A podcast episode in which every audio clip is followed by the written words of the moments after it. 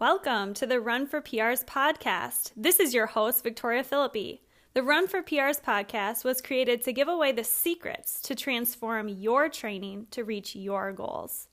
We ask all the expert run coaches and athletes the questions that you've been dying to know the answers to. We will get the inside scoop on what really makes you the best athlete that you can be. Have you ever seen a fast runner and wonder, wow, how did they get so fast? Well, then this podcast is for you.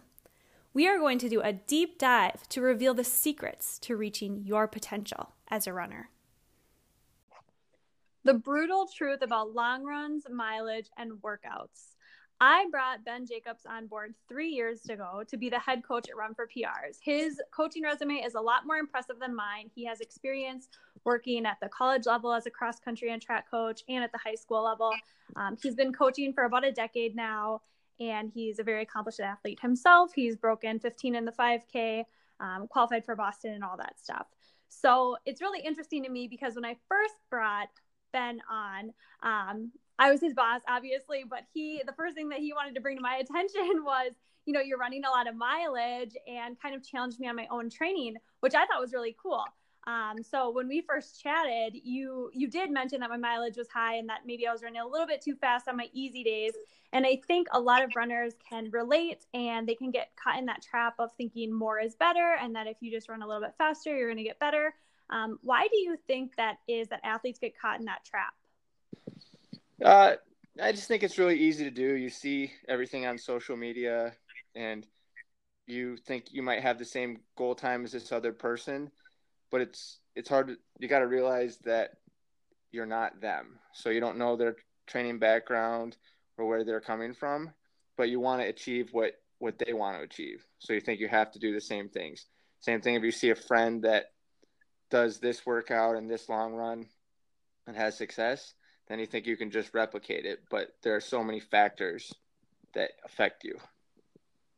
Right. And so when you saw my training, um, for example, or you see other athletes that are kind of getting caught up in that training, what are some key signs that you look for and you know that, okay, maybe they're overreaching or maybe they're doing a little bit too much and it's not helping them? Like, how do you know if it's helping or hurting when you just look at someone's training?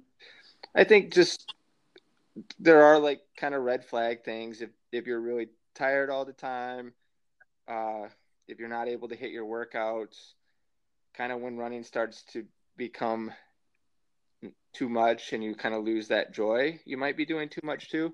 I think in your case when i looked at your training i just saw a lot of runs that were kind of you're kind of running at a similar pace a lot of the time including workouts and easy runs.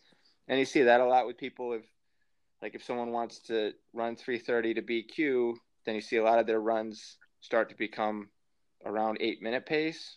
So then their workouts, they're not able to run faster than that. And their easy runs, they don't feel confident enough to run slower than that. So sometimes cutting back a little bit, focusing on quality, hard effort days, and then having your easy runs be really easy can kind of take mm-hmm. that training to the next level. Yeah, so polarizing your training, keeping those easy days easy and the hard days hard. I know sometimes people, um, if they don't have like a structured plan, sometimes they end up in that gray zone, like you were saying, where they're running just kind of at a pace that isn't really gaining them any fitness, but it's not like causing them to lose a ton of fitness. It's just kind of you're stagnant when you're there. Yeah, and then and then that leads to a lot of frustration as we get a lot of runners that have kind of been at the same point for a couple years now, and and running that way, you can see improvements, but at some point you're kind of kind of become stale, and you have to change some variable.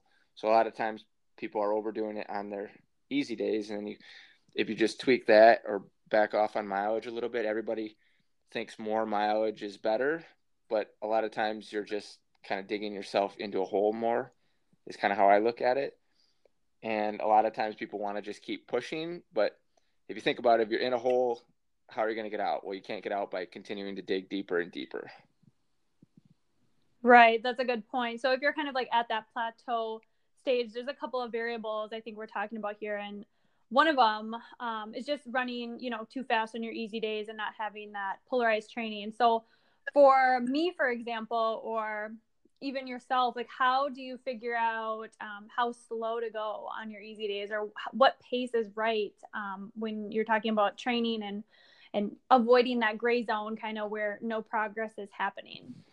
That's a question that people ask all the time, and and there are you know there are formulas that you can use, or you can say, "We'll run, you know, a minute a minute and a half slower than what your marathon goal time is." But I think really the best policy is kind of feel, you know, and I and I saw a great article the other day about some of the fastest marathon runners in the world that are running, you know, sub five minute pace. They're running 430 pace at the end of their marathons, and they're running 930 pace on their easy days. So I don't think you have to really fixate on always hitting the time as much as just how do you feel. If you do a hard workout on Tuesday and you, you know, run two minutes faster or, you know, even two minutes faster than your typical easy pace, you might have to run even slower the next day on the Wednesday because you're still tired from that Tuesday workout.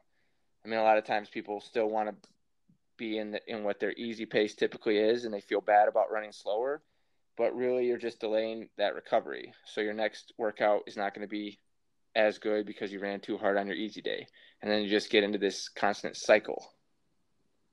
Right. No, totally. Uh, that makes a lot of sense. So, like, you have the hard workout, and then the next day, I mean, you're going a lot slower. And I think that can be like a hard concept to grasp for a lot of people. Um, cause even, you know, if, even if it's not like a hard workout, just going slower on your easy days, at least for me, like when I run slow, um, like I know it's good for me and everything. And like, I know it's what you're supposed to do. And I do it all the time. You know, like I, I run, you know, what two two to three minutes slower than my half marathon pace on my easy days but um, just something about seeing that pace and you know on those days where you're kind of sore from the workout before it can be a little bit mental where you're like wow this pace is hard and i'm going really really mm. slow and i think that's really hard for some people to wrap their head around and i don't think a lot of people talk about how easy runs are actually hard sometimes, like mentally, and just seeing how slow you're going and feeling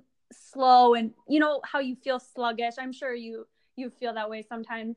Um, how would you describe that to someone who's feeling like that it's really not working because they're going so slow on those easy days?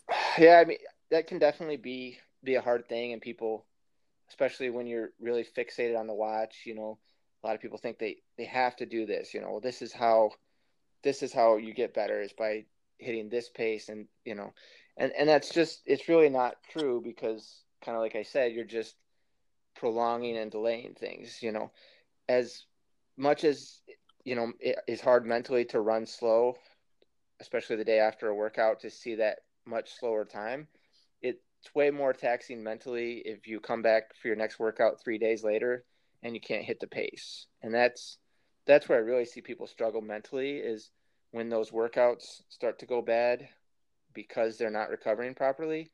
And then you just feel worse and worse. And, and the worse you feel, you know, your body's not going to perform as well either. So you kind of get into that that mental loop. Whereas I would say, you know, nobody's really should be judging your easy runs and you shouldn't really be either. I mean, your workouts and then your races are are what really matters. So, who really cares if you're if you're running however easy on an easy day, as long as you're recovering and, and feeling good to come back for your next hard effort. Right. And I love how you say it's kind of like a cycle. It's not something where overnight, you know, you feel totally different. It's like okay if you take your easy runs too hard you're just not recovering enough and then it compromises the next workout and the cycle just kind of continues. And that is where sometimes like the whole burnout can happen and the long term effects of doing this really happen. Um, but like yeah going slower on your easy days i feel is really hard because it does take a lot of self control so you know you might have done for example, like on Monday, I did a 10 mile or 12 mile workout at like seven minute pace. And then the next day, I went out for like seven miles at nine minute pace. And could I have gone faster on my easy run? Yes. Like I definitely could have. Um, but I, I was trying to like listen to my body and just really like go super slow. And sometimes when you see the pace, you're like, wow, this is like really slow. Is there something like wrong with my body right now? I want to make sure I can still go fast, but just trusting that process and allowing that healing to occur is like really important. Um, and I think sometimes people they forget like the purpose of easy running. Um, a lot of the times in your when when you're in a cycle doing workouts is just to recover, and so just allowing the proper pace for recovery to occur because you might finish an easy run, you know, going at a faster pace and feel okay, but it's that long term effect of doing it over and over and compromising that recovery because you know it's the whole formula stress plus rest equals growth. And if you're not getting that full recovery and rest you're not going to be able to have that growth occur. Right. And and i think that's something to really keep in mind too is the body is really incredible and it will continue to adapt but there's a point where where it can no longer keep going. So you might be able to run hard every single day for two weeks but at some point you're going to have negative consequences so you might feel good doing this for however long, but at some point it will catch up with you. And then another thing is that, you know, we really actually do get better kind of in those recovery periods. Like you you do a hard workout, you you know, you really tax your body. Then when you come back and run easy, you're promoting, you know, you're promoting blood flow and your body is recovering and you're you're kind of you're getting ready for that next workout but that's when you actually get better. If you run hard every day and beat your body up every day, you never have a chance to actually improve.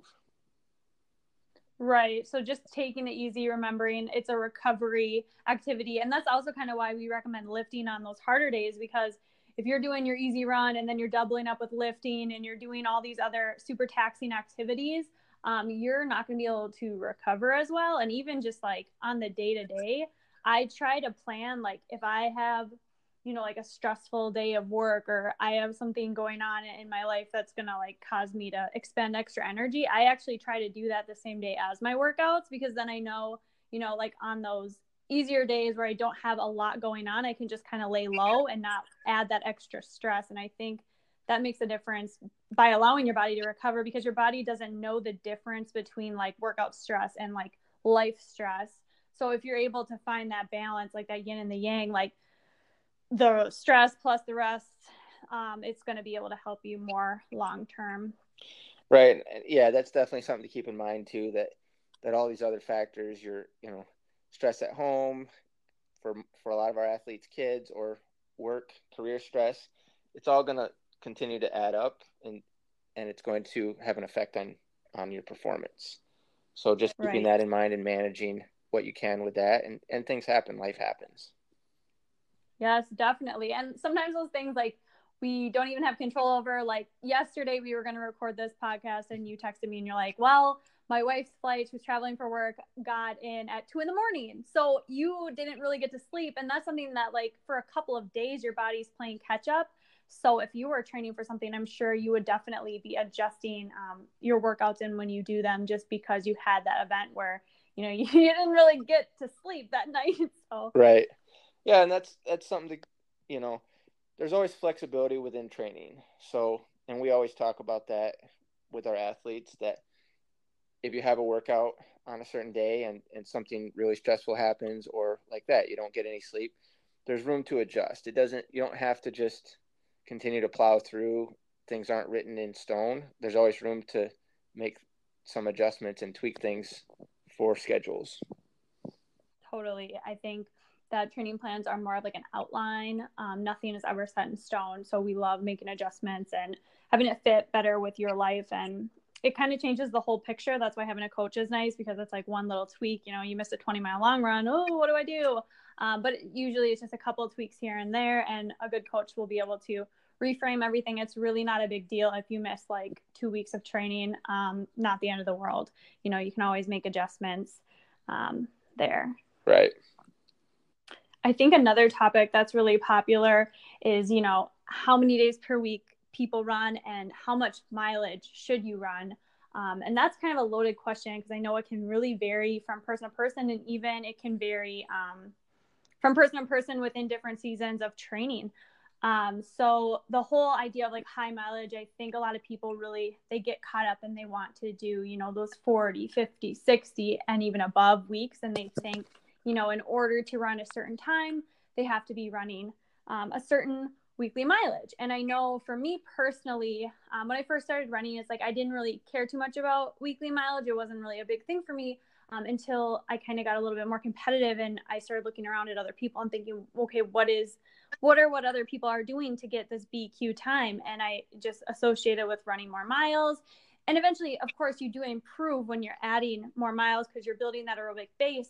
But there is like that point where more isn't better. And I think I, I definitely crossed over that, you know, at some point. um, and it was like, whoa, I wasn't improving. And then sometimes I think people, they think, oh, I'm not improving. So maybe I need to do even more, you know, and it just turns into this crazy cascading effect.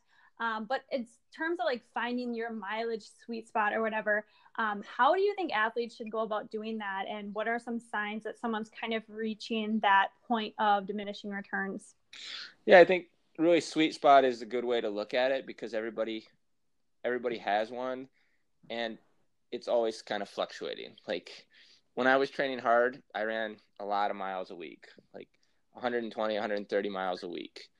Then as work life got busier, I had to cut back a lot and then I was more like 100 miles a week. Now I'm more like 70 miles a week with everything that I'm doing and I think you can always kind of find success in that. But it more isn't always better. So a lot of times when you do more mileage, you know, you start to get tired. It it affects other things. So really finding that sweet spot, what can you balance with your your family life, your work life, and your running life to get the maximum benefits. I think you were running like 70 or 80 and now you're running more like 40 or 50 and having a lot more success?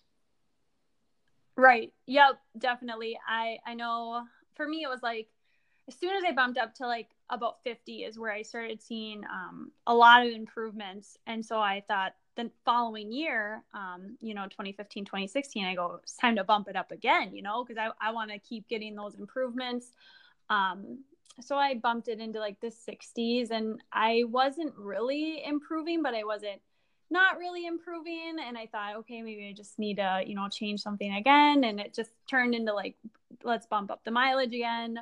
Um, and then I started getting slower. I mean, not like significant, it wasn't significant. So an outsider might have looked at it and go, wow, you're still running really fast. And yeah, I was, but I wasn't getting better. And I was actually getting a little bit worse. so that should have been, you know, a red. That those are always red flags. Um, and it's not something that you can evaluate, you know, after two months. It's something you should like look at. Okay, what have you been doing the last six months, and like what is the major variable you have changed, um, and maybe like reevaluating what that is.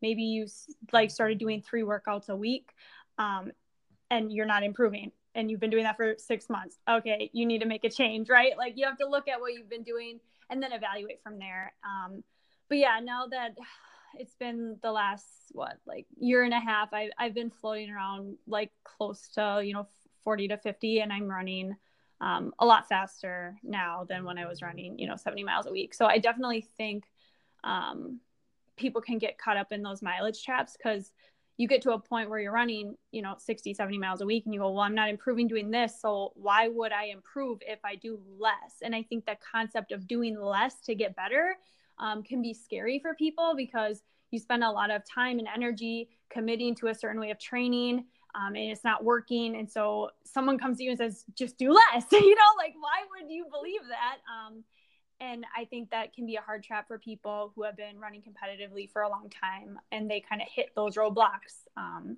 you know, like after college, like I'm sure when you were in college and right after college, you didn't really have a ton of life stress, right? Like you would go to practice, you'd do school, whatever. But then like as you get older and as you get like further along in your career and you get more responsibilities and things piling on your plate, um, that stress affects like how much training you can handle because you can only handle as much stress as you can recover from, right?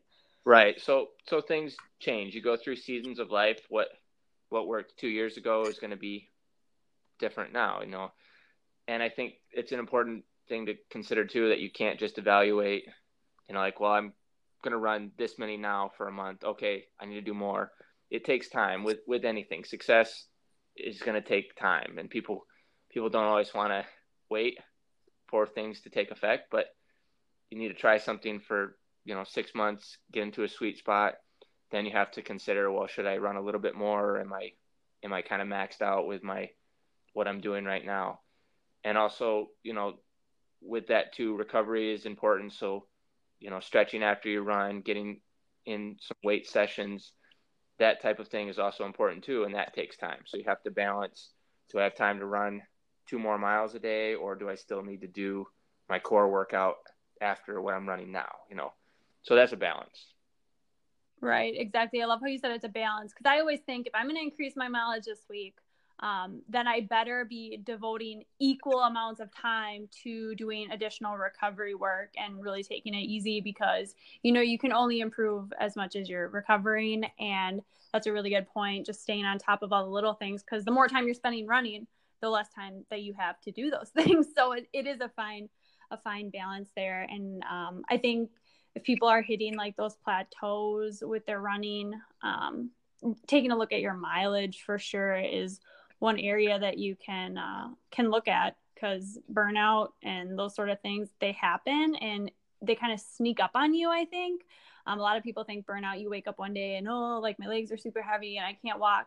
It's more of like a trickle effect you know it can be something that happens over the series like six to 12 months um, and you just kind of slowly slowly are falling into a hole and you don't really realize it until like you know your workout times and your race times are just not um, where they used to be definitely. Um, so another thing that we like to talk about, because I know earlier you mentioned social media and looking at all of your friends' workouts and thinking, oh, they're doing this and I need to do that. You know, their goal is this and we run the same time for this and I should be working out like them and doing that whole comparison thing to people who um, you either want to run like or you are similar in ability level to. Um, and then also, I think there's certain workouts that people run because they want to prove fitness to themselves. And I know that I've definitely fallen victim to this before because it's like you don't really know what you can do on race day, right? It's it's kind of like a test. You know, you have a ballpark idea, but a lot of people they get nervous thinking, oh, I'm, I'm gonna have to run that pace for that long. I've never done that before in a workout. So they want to have these workouts where it like shows them what sort of shape they're in. Um, and I don't know like where you stand on that and like what your your deal is. I, I call them like sexy workouts. It's like hmm. you want to like show off and like see like how great you can run for this workout and what it means in terms of your fitness. And like, what do you think about doing workouts um, where you're kind of testing your fitness and where do they fall um, in training? How often should you do them, if at all? I'm not a really, I'm not a huge fan of that. I think it's okay maybe to get a, a race on the calendar. Like when I was training for my marathon last year, two weeks out, I did a half marathon where I kind of ran more marathon pace and then sped up a little bit at the end, and and it worked well. And I think gave me the confidence. It was like, okay, I'm in, I'm in good shape. You know, I can manage this pace. But I think you got to be really careful about doing that. If you go out and race your marathon two weeks before your marathon, you're not going to have good results. Same thing with with workouts. A lot of the workouts you know, I, and people, you know, people are always concerned about that. Like, well, I'm running slow most of the time, or, you know, I'm not doing any, you know, we're not really focusing on right on marathon pace. Like, don't I need to run more long runs at marathon pace? And and I don't really think that's always a good idea. I think it kind of burns you out, and and then it does get hard. If you're running all your long runs at marathon pace, you're gonna realize that's hard. You know, if you're running them a minute slower than marathon pace and feeling really good and building confidence, then on race day, it's you know you've only been there once, and I think you're more rested, you're focused, and you're ready to do it. Same thing with workouts. I think running a lot of the workouts we run are faster than marathon pace, and that kind of gives you that confidence. And when you come back to run slower on, you know, what is say slower during marathon, your actual marathon, you know, it feels a lot easier than the repeats that you were doing three weeks before at a hard effort. So I, I don't love doing a lot of the like the the showy workouts. I, I kind of more just like the consistency and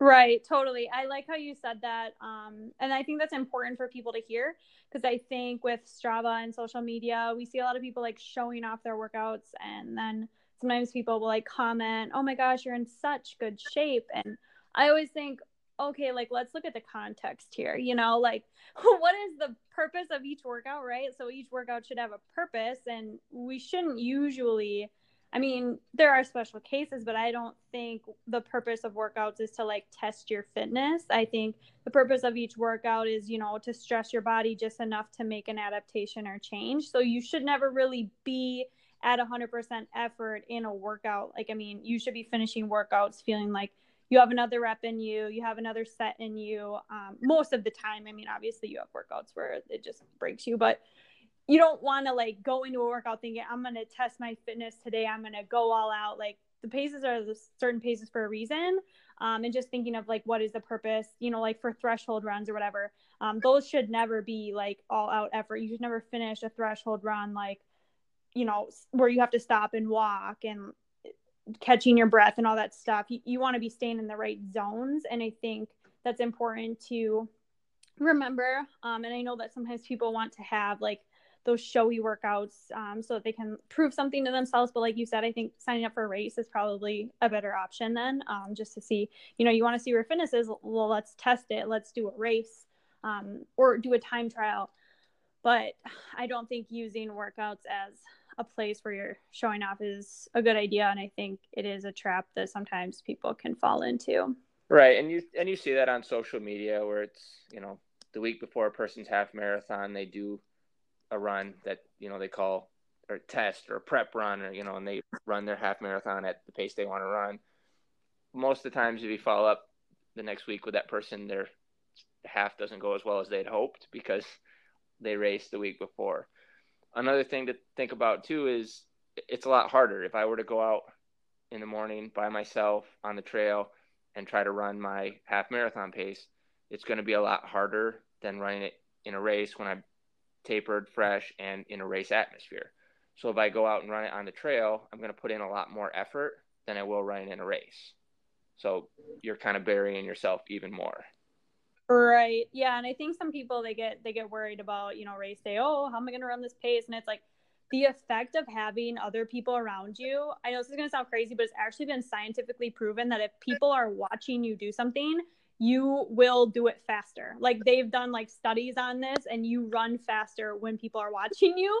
Um like scientifically proven. So uh, you got to think of okay, you're running faster just because people are watching you and then you have the taper so your legs are fresher um, and then you know whatever other factors go into it. So it's important not to like you said go out and try to hammer workouts because you're probably exerting even a harder effort than you would if you were in an actual race if you're trying to like prove something to yourself. And um, another point like you said if you know you're hammering 13 miles a week or two before your half marathon just to kind of test your fitness see where you're at um, you're going to be exhausted for your race. You don't want to leave your race, you know, in a workout. And the same goes for like a 20 miler. Uh, sometimes, you know, you see people on social media, they post these like great 20 milers. They're going, you know, 730 pace. And you're like, wow, they're in such good shape. And everyone's like, you're going to crush your marathon. You're going to crush your marathon. And then they go, they do their marathon. They're running like eight minute pace. And you're like, what? They ran 20 miles at 730 pace. And it's like, maybe part of their fitness got left in their training because they raced you know a 20 mile long run and so that's what we try to avoid um, you want to save racing for the race. And I think that's not something that's talked about a lot is that racing is really, really hard. And that's where we're trying to work towards, you know, your goal race. We're not trying to work towards showy workouts. We're trying to get you to be in the best shape to run the best possible race that you can for your race. And so that means saving it for race day, not testing it. And that's what people say when they say trust your training. It means you don't need to go out and hammer a 20 mile long run to see where your fitness is, you know?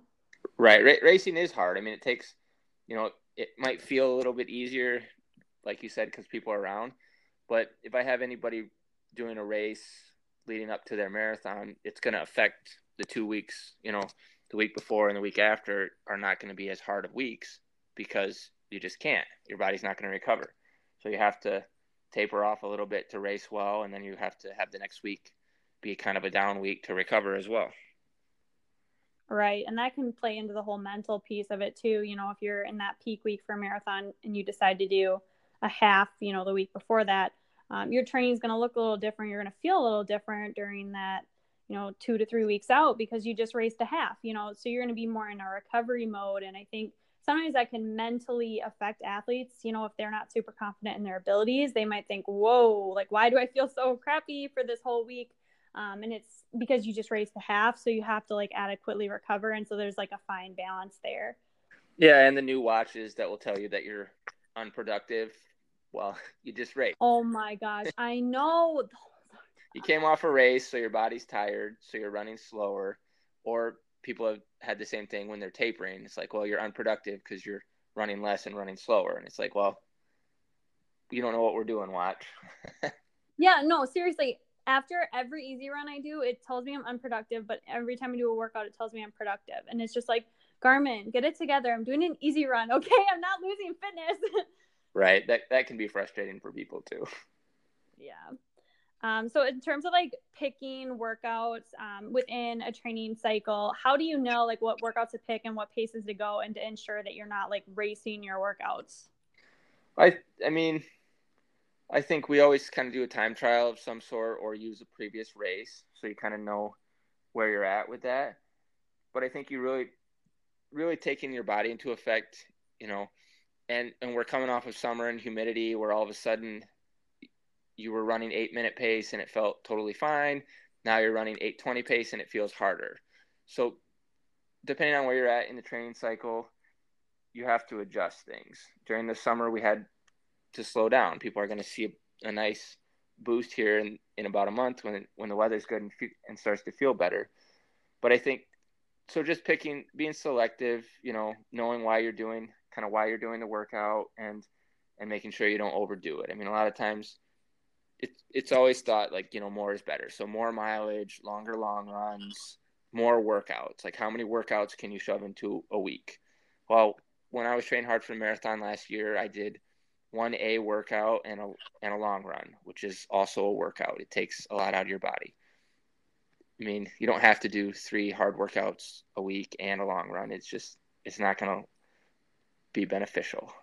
Right. Or like what do you think about workouts um, you know, for someone who's like a 19 20 minute 5k, I I've seen some workouts like you're doing 20 by 400 meter repeats or something it's like a 14 mile workout uh, and just like the volume of that workout like what are what are your thoughts of doing like those super super high volume uh, workouts and how do those fit in? Because i think sometimes people they they see their own workout um, and i know i actually i recently saw someone who they did like seven by 400 meter repeats and then they saw like their friend did 12 and they were like did i do enough? You know? And when i saw someone doing 20 by 400 i was like holy crap. I've never even heard of such a workout. I've done that one.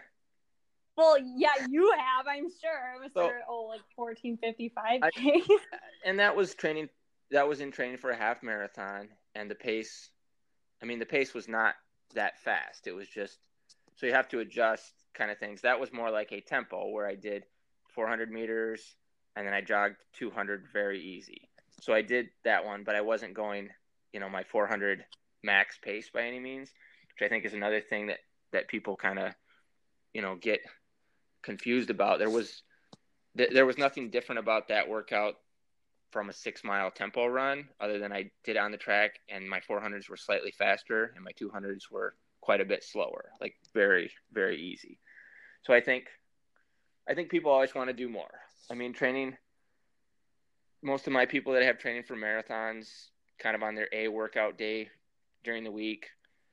They might do six miles of work. You know, they might do six or eight miles of work depending on, you know, who they are and how many miles they're running. But kind of doing that four to six miles of, of work twice a week, and then you're doing your long run on the weekend, which is like a long, sustained effort, is going to be enough. I mean, I don't think you need to go out and do those really intense, extreme workouts because they do set you back then. Even when you run a long run, work in the long run, you're going to need three or four days to recover.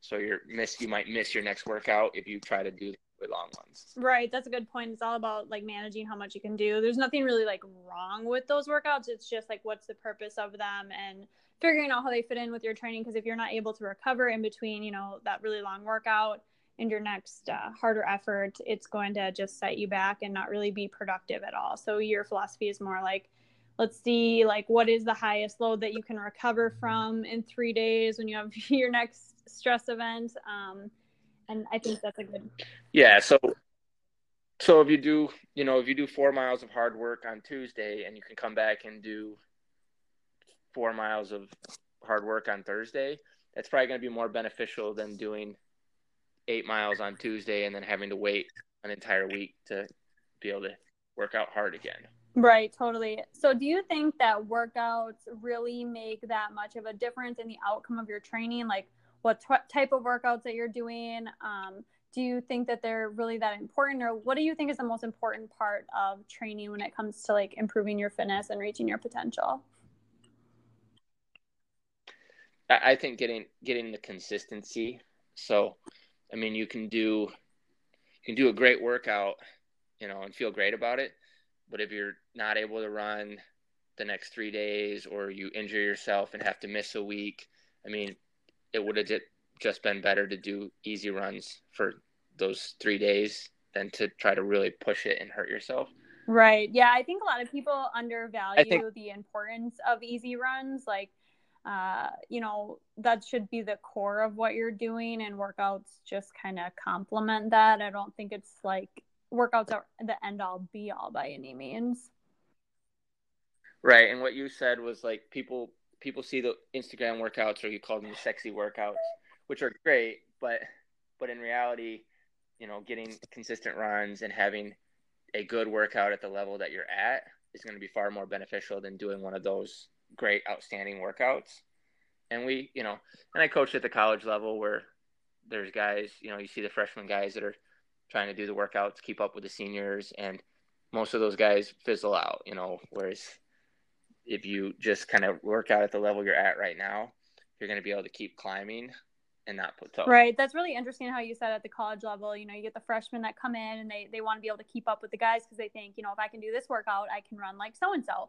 And so, you know, they hammer it, they push it, and they think, you know, I, I was running with them in the workout, so it's going to translate to the race. And that's definitely not the case. So, like, you can do these crazy impressive workouts and like run your body into the ground. And I could be doing the same workout you are. Like, we could go to the track, we could both do the same workout, but like to you, you know what I mean? Like, we could be hitting the same paces, but you're going to be faster than me, you know, at the end of the day. And it's, it's going to be easier for you to recover from whatever workout you're doing. And for me it would like destroy me. I wouldn't be able to run for you know two weeks. So i think it's really important just to know like run your own paces and don't try to um, to be anyone else or don't try to think that if you hit the same paces as someone else you're going to be magically you know the same pace and speed as them. Like i wish that were true right? Like i wish that if you know you could run with someone and keep up with them for you know a run or whatever that you could be them you know but that's not the case. And i think that's really important for people to remember. Um, and just taking everything with a grain of salt. Like if you see someone did a really impressive workout uh, you don't know you know what they did leading up to that. So maybe you're looking at this workout your friend did and you're the same pace as them and you're like i would never do a workout like that or i could never hit those paces. It's like do you know what their weekly mileage is? Do you know what they did leading up to that? You know like the context of the workout is really important um, to also know because you're on your own journey and you have your own training plan and you have your own mileage and everything. So, you know, you you might be training harder than them, but they just did one showy workout um, to just kind of, you know, do it for fun, you know, and you're sitting over there taking it out mm-hmm. of context. Right. Um, so then I think the other one we kind of talked about was long runs. You know, we, we touched on doing those 20 mile long runs and avoiding doing all your long runs at marathon pace and all that stuff and how that's um, important. We kind of went into that yesterday. I recorded a podcast about, you know, mistakes that we see marathon um, trainers make and sent out an email yesterday and it was all about like the number one on that list was running your long runs too fast and i think that's you know really important to to note um, but then there's other there's other things that come into play with the long runs and i think uh, it's really important to talk about them because it's just kind of like this gray area not a lot of information out there. So for someone who is training for like between a four and like a 330 marathon what do you think the maximum long run that they need to run well like to their potential is?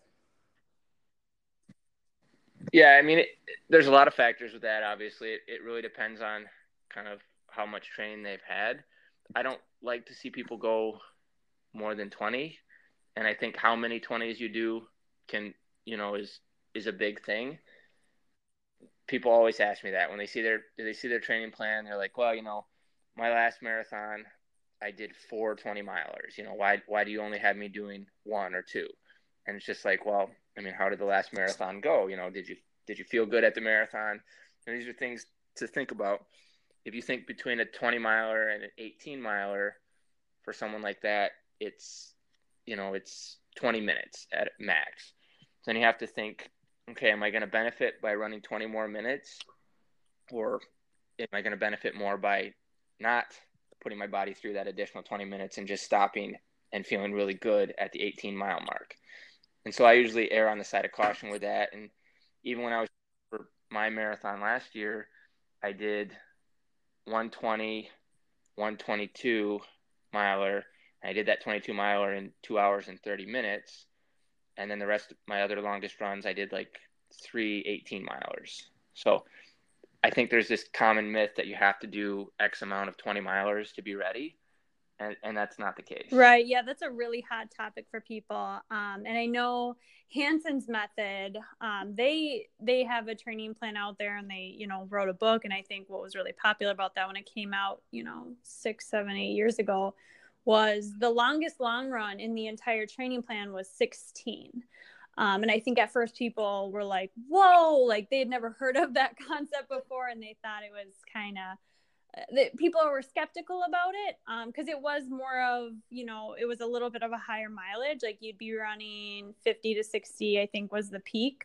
Um, but your longest run was only 16 miles. And the idea there is that you know the whole training plan it's not just your long run it's the compilation of what you're doing the entire week. So maybe you also have that medium long run during the week where you're doing you know 10 to 12 miles and every other day you're doing you know 60 minutes for your easy run. And at the end of the week you're doing that you know two to two and a half hour long run. And the idea is that you're like building that aerobic base and the accumulation of mileage and all that fatigue um, it builds and it creates you into you know a strong marathon runner even though you haven't ran um, over 16 miles. And i think that concept was kind of new to people um, and just the whole history of marathon training it's it hasn't really been an event that's been around as long as some of like the shorter distance events. Um, and i think you know back when they became popular you know in the 70s 80s when more people started running them um, the people who were running them I'm not trying to sound like an elitist or anything, but I think the idea back then, correct me if I'm wrong, was if you're running a marathon, you're doing it in three hours or under, right? Yeah, I mean the kind of the people that have run marathons to become more for everybody. Can you hear? Right. Yeah. Okay.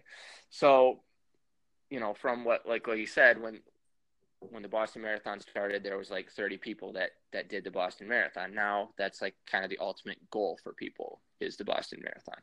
There's so much more participation now, so things have changed. A lot of those really elite runners then could go out and run a 30 mile long run and, and be totally fine. But most people that, that are trained for marathons now don't have that ability. Right. So what we're saying is kind of the average pace of people running a marathon is a lot slower now than it was when, you know, marathoning first started. And over time I think what people used to do for training back in the 70s 80s it just kind of got written down. It got uploaded to the internet and people used it as you know this set in stone. All right you got to run at least 20 um, when the, maybe those training plans that were once created were created by people who were all you know three to 315 um, or under. And that kind of goes into play like if you find a, a training plan for free online you don't really know like what the intended purpose is or like who the intended audience is for. And just because that training plan you know has three 20 mile long runs or that's what a lot of people do doesn't mean that that is like the scientifically correct way to train or the best possible way to train to get you in the best shape um, and avoid injury. Because um, you're training if you're you're training for like a 315 marathon it's going to look a lot different than someone who's training for you know like a five hour marathon. Um, and i don't think that those two people should be at all aiming for the same type of long runs. Um, and just focusing on kind of like where you're at and how long these long runs are taking you. Um, right and there's you know I, I agree. I think that was kind of the the common misconception was well you have to run this many long runs or you won't complete the distance. I mean i've had a lot of success coaching people that do kind of like you said a, a longish run on the weekends and a medium long run during the week. Had a lot of success with people kind of newer runners that are running two back to back long ish runs on the weekend. If you can do that, if you can do a 12 and a 12 on a Saturday and a Sunday, then you get 24 miles that, that weekend in, but it's not as intense on the body as running a 20 miler. Right. What other factors do you think are important in marathon training? You know, if we're trying to go away from the 20 mile long run, what other factors do you think are maybe more important or just as important as the long run in terms of marathon training? It would be kind of the mileage during the week and then, you know, amount of days running. So some people are are only doing 30 miles a week and that's what their body can handle. So it's not realistic that they can do 20 of that on the weekend. You know, and then and you can have other ways around. You can do cross training on the elliptical a couple days a week and still kind of get that benefit and then be able to do long runs. Everybody is just so different. So where your starting point is and kind of what your body can handle is really going to dictate. But I think most people think that you have to do this. You know, this is the way to do it. This is the only path. I've had people be successful to finish a marathon having their longest run be 13 miles. I mean, you know, it, and then it was amazing to that person and and a lot of people would say okay you could run double what you've run on race day it's not great i mean I, I wouldn't really advise it but but it can be done and that's where the person was running you know like 15 miles a week when they kind of started with the plan and, and getting up to close to 30 miles a week but that's where they were at the time and they wanted To- right totally yeah, I like how you bring that up. Uh, 13 miles being the longest run for that particular individual because there's a couple factors that we could talk about here. Like, you're training for a 100 mile ultra, you're never going out and running, you know, probably more than 30 miles at a time for a long run, right? And I think sometimes people think, oh, I got to do at least 20. Otherwise, how do I know I can go the extra six miles? And it's like, what about people who are doing 100 mile ultras and their longest run is 30 like how how on earth does their body go another you know 70 miles and i know it's a totally different um, event but it, your body's capable of a lot more than i think we give it credit for um, and training in a way that's going to optimize that and prevent injuries because um, the number one reason that people don't make it the start line of a marathon is because they're injured. And uh, like we try to avoid having athletes go over more than three hours in a long run if possible. I mean going a little over is okay but the reason being is because scientifically it's been proven that after three hours, um, you're like the aerobic benefit starts to just really go down, and there's not a lot of benefit to running over three hours from an aerobic standpoint. And then uh, the risk for injury also at that exact same time point goes way up. It's just like skyrockets. So our thing is okay, you know, risk versus reward. Is there a reward for going over three hours that's necessary? And it's like no. Um, so we try to stick to more of like a two and a half to three hour as like our longest long run um, here. And there's a lot of success that we've had doing that. Right. And then just, you know, when you do have that really long run, kind of what you do the next week really matters too. So, but it's going to take, it will take a lot out of your body if you run for three hours or slightly over. It's going to take a lot out of you. Right, definitely. Those long runs are really exhausting. Um, but I also think that how much mileage you're running during the week plays a role into how you feel on those long runs. Um, and eh, you know, like for someone who's only running, like you said, like 30 miles a week, it's always difficult when you know they're trying to have that that long run be 20 miles because we always have a rule again where it's like we don't want that long run to be more than 30 percent. And I've had people say, "Oh my gosh, well." Then that means you have to be running 60 miles a week in order to do a 20 mile long run. And it's like, yeah, that's kind of the concept. Um, and it, it's very similar to what Hanson's method is doing, where they're saying, yeah, we're running 50 miles a week, 16 is your long run. It's because if you're doing all of your running mileage or the bulk of it, I mean, two more than a third of your running mileage for the entire week in one single run, that is going to be a lot of stress. I mean, that's like a ton. Um, so then just taking it into perspective, like what does your weekly runs look like? Like how much are you running like on your Monday, Tuesday, Wednesday? Because if you're running only like five miles, uh, if you're going 15, that's that's like three times what you normally do, you know. And I think uh, just whatever your weekly mileage is, I always think, okay, if you can just do double that in a long run, that that'll be good. Like if you normally run eight miles on a Wednesday, doubling that on your weekend long run, that that would be like tolerable. But when you start going like way extreme, like you run three miles on Wednesday and five miles on Thursday, and then you're doing 20 miles on the weekend, that's where it can be really just difficult not only from like a mental standpoint but like physiologically on your body that's like an insane amount of stress and it increases your chance for injury um, if you're doing too much of a high proportion of your weekly mileage in one run right and i think that's where flexibility comes in too if if we're talking about a marathon training cycle and i say okay three months from now i think you'll be running a 20 miler we might get there and, and it might not be right you know your other long runs leading up to that might have changed my opinion on that. So just having that flexibility, like maybe that's when we decide 18 is is better a better option than 20. Right. I always think like the more runs that you have in like that 90 to like two and a half hour window, um, going into your marathon is like better. I would rather have like a ton of like 90 minute to two hour runs than like one or two like three hour long runs just because you, you can squeeze more of them in if you're not doing um, like as high a volume you're able to recover from them faster and just the sheer volume of being able to do more of them is going to be more advantageous to you than you know sneaking in one 23 mile long run you know? Right.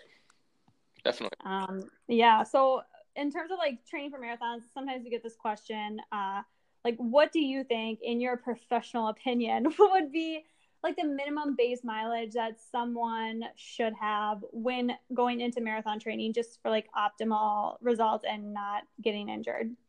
I mean that that's always just like such a loaded question because there there's so many variabilities and and different goals some people just have a goal you know i want to finish a marathon if that's where you're at that you want to finish then you should probably be running at least about 30 miles a week, somewhere in that range. And you should probably be doing some other cross training as well, a couple days a week to kind of get have your body be prepared for that volume. If you're training, you know, for race times and you want to improve your times and you have goals, then you're going to be a little bit higher than that even. Right. And then it just depends on like what your goals are and your background and everything too. But yeah, I agree with you. I think 30 miles a week is like a good starting point. That's a good um, base mileage to have. Um, yeah. And it really depends on like what the athlete's goal is. But I think sometimes people, they want to like jump the gun into marathon training and they've only been running 30 miles a week, but they want to run, you know, like a super fast time. And it's like, we can try, but you have to have that like aerobic base too. Right. I mean, I've, you know, I, I always it's hard to put a number on it, and I always hesitate because I've had some really successful runners that run 30 miles a week because that's what their body allows them to do. But then, you know, they pool run or they bike, you know, they bike three times a week for an hour. So, you know, there are other variables too. So I hate to really put a number on it, but I think you have to have a, a solid base before you commit to a marathon and, and that stress that it's going to put on your body. Right. Like someone who's biking, doing cross training for like 60 minutes on the bike, like twice a week, that's going to look a little bit different.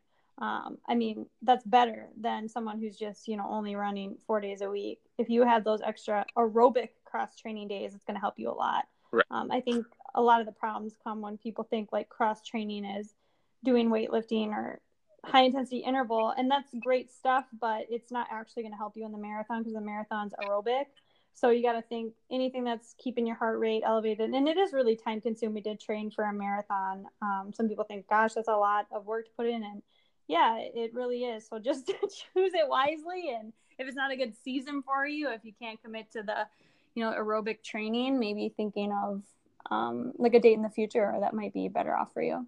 Yeah. And everybody wants, you know, a lot of people want to run a marathon. It's like a great goal. I was supposed to run one in July and just kind of where I was in life, I just wasn't able to do it. I had to pull out of that marathon and there's there's nothing wrong with that. I think people think, well, I signed up for it, I have to do it. But you really have to listen to your body and, and know yourself. I just knew myself that I wasn't getting in the quality runs that I needed and I wasn't going to be in a spot to do the marathon.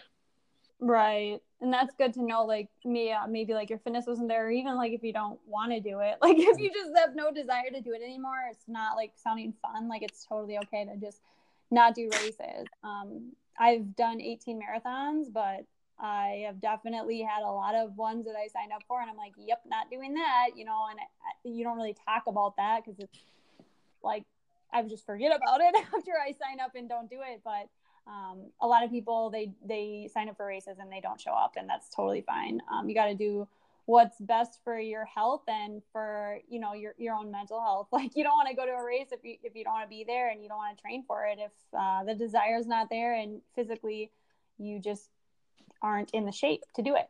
Um, so it's really good to share that, and I think yeah, don't benefit from hearing tra- that. Training should always be fun, so don't let it like ruin your life. I mean, you know, it's if you can't if your heart isn't in it, it, it's okay to to make an adjustment and and change something. Right, totally. I agree with you 100%. And I think a lot of the marathoners now um, traveling to marathons is a really big deal. Um, and I think that even makes like a bigger deal out of things. And so people are like, well, then I have to cancel my travel. And it's like, yeah, that, that sucks. But like, we've all been there, right? Like, it's like, if you don't want to do it or you're injured or you, you feel like it's not right, um, it's better. I mean, there's going to be more marathons in the future, and it's something to be like ashamed of, like canceling your hotel or canceling your flights or whatever. Um, it happens, and you just have to do what works for you. Right. All right. Well, I appreciate you chatting with me about um, all these running topics and kind of uncovering things that I don't think are talked about enough. And I think the wisdom will be really useful for people who are thinking about running a marathon or just trying to improve their training. So thanks for taking the time. Yeah, absolutely. It was fun. Yeah, and if you ever want to learn more about getting coached by one of the coaches at Run for PRs or Ben himself, you can head over to www.run4 the number 4 prs.co. Um, fill out the form there, and then we can chat right away via email. So thanks for listening.